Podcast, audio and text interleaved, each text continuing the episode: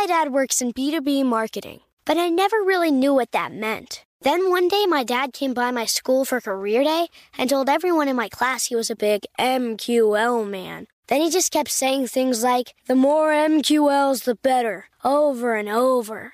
My friends still laugh at me to this day. I think it means marketing qualified lead. One thing's for sure I'll be known as the MQL man's kid for the rest of my days. Why couldn't you just be a fireman or a lawyer? Why?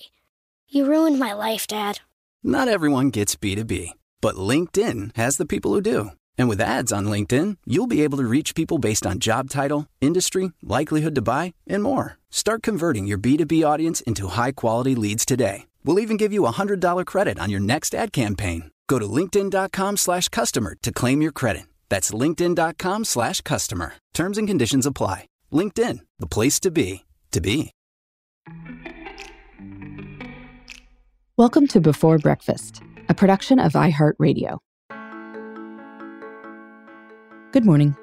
This is Laura. Welcome to the Before Breakfast podcast.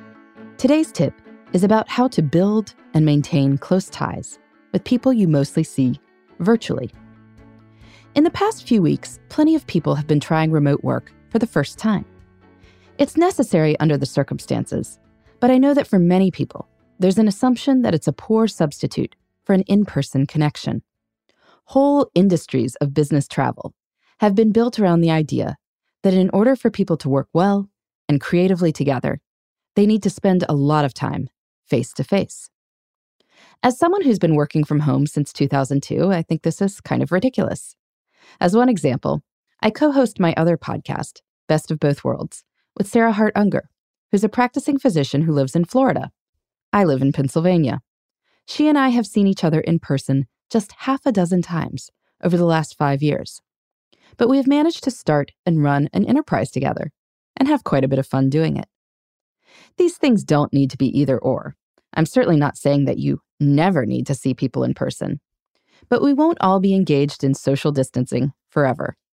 When we are on the other side of this, we can all recalibrate what should happen in person and what really doesn't need to, thus saving time and wear and tear on our planet. So, how do you maintain close virtual relationships? I found that video conferences are a key part of it. Sarah and I use Squadcast to record our podcasts, which allows us to see each other and our guests, even though we're only recording audio. I have a Zoom Pro account too, which I use all the time. FaceTime on your phone is good for one on one type stuff. Before there were good video conferencing options, it's true that remote work did feel more distant. But now, this isn't true at all. And unless we're talking about someone you're planning on touching a lot, the human brain has no way of knowing that interacting with someone via video is different than interacting in person. Because how would it know this? It's not like our caveman ancestors would have had a way to see people without them being right there. This is why people who are on television a lot report that when people see them on the street or in a restaurant, they act like they know them, as if the relationship is mutual rather than one way. It's kind of funny, but you can use that knowledge to your advantage. Whenever you possibly can, do video calls. Yes, this means you need to build in time to brush your hair or shave, but so it goes.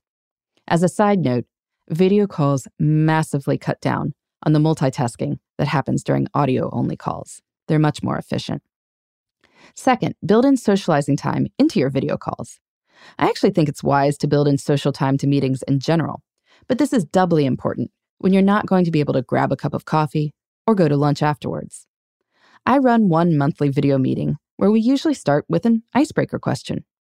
If the agenda is planned well, you can still get through everything, and given that any meeting is as much about the relationship as the stated agenda, this is a good thing. Third, be more systematic about reaching out. The human brain doesn't naturally think of people that we don't see frequently.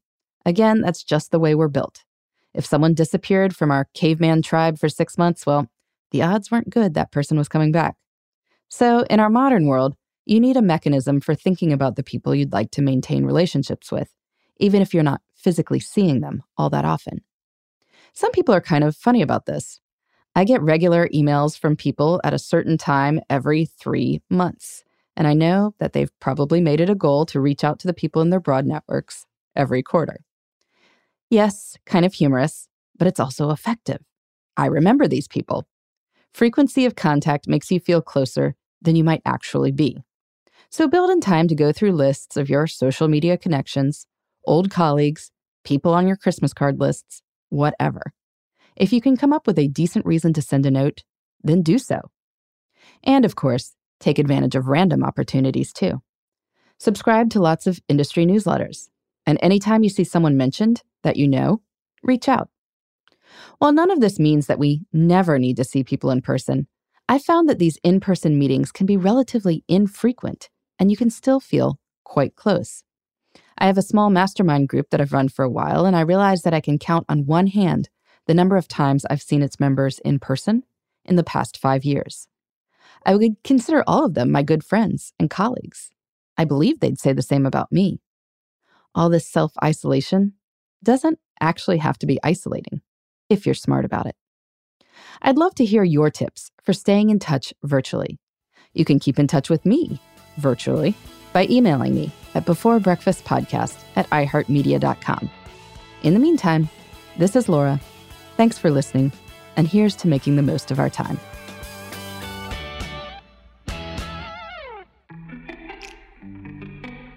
Hey, everybody. I'd love to hear from you.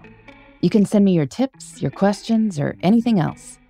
Just connect with me on Twitter, Facebook, and Instagram at Before Breakfast Pod. That's B E, the number four, then breakfast, P O D. You can also shoot me an email at Before Breakfast Podcast at iHeartMedia.com. That Before Breakfast is spelled out with all the letters. Thanks so much. I look forward to staying in touch.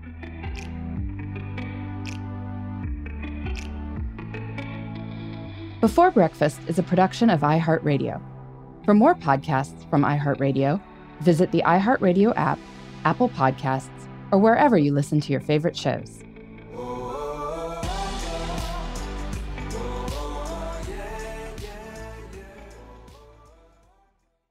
Xfinity has free premium networks for everyone this month, no matter what kind of entertainment you love. Addicted to true crime? Catch killer cases and more spine-tingling shows on A&E Crime Central. Crave adventure? Explore Asian action movies on Hi-YAH. Searching for something extreme? Check out skating, snowboarding, and more on Fuel TV Plus, the global home of action sports. And find crowd-pleasing bops on iHeartRadio's Hit Nation playlist. There's new free shows and movies to love every week. Say free this week in your Xfinity voice remote.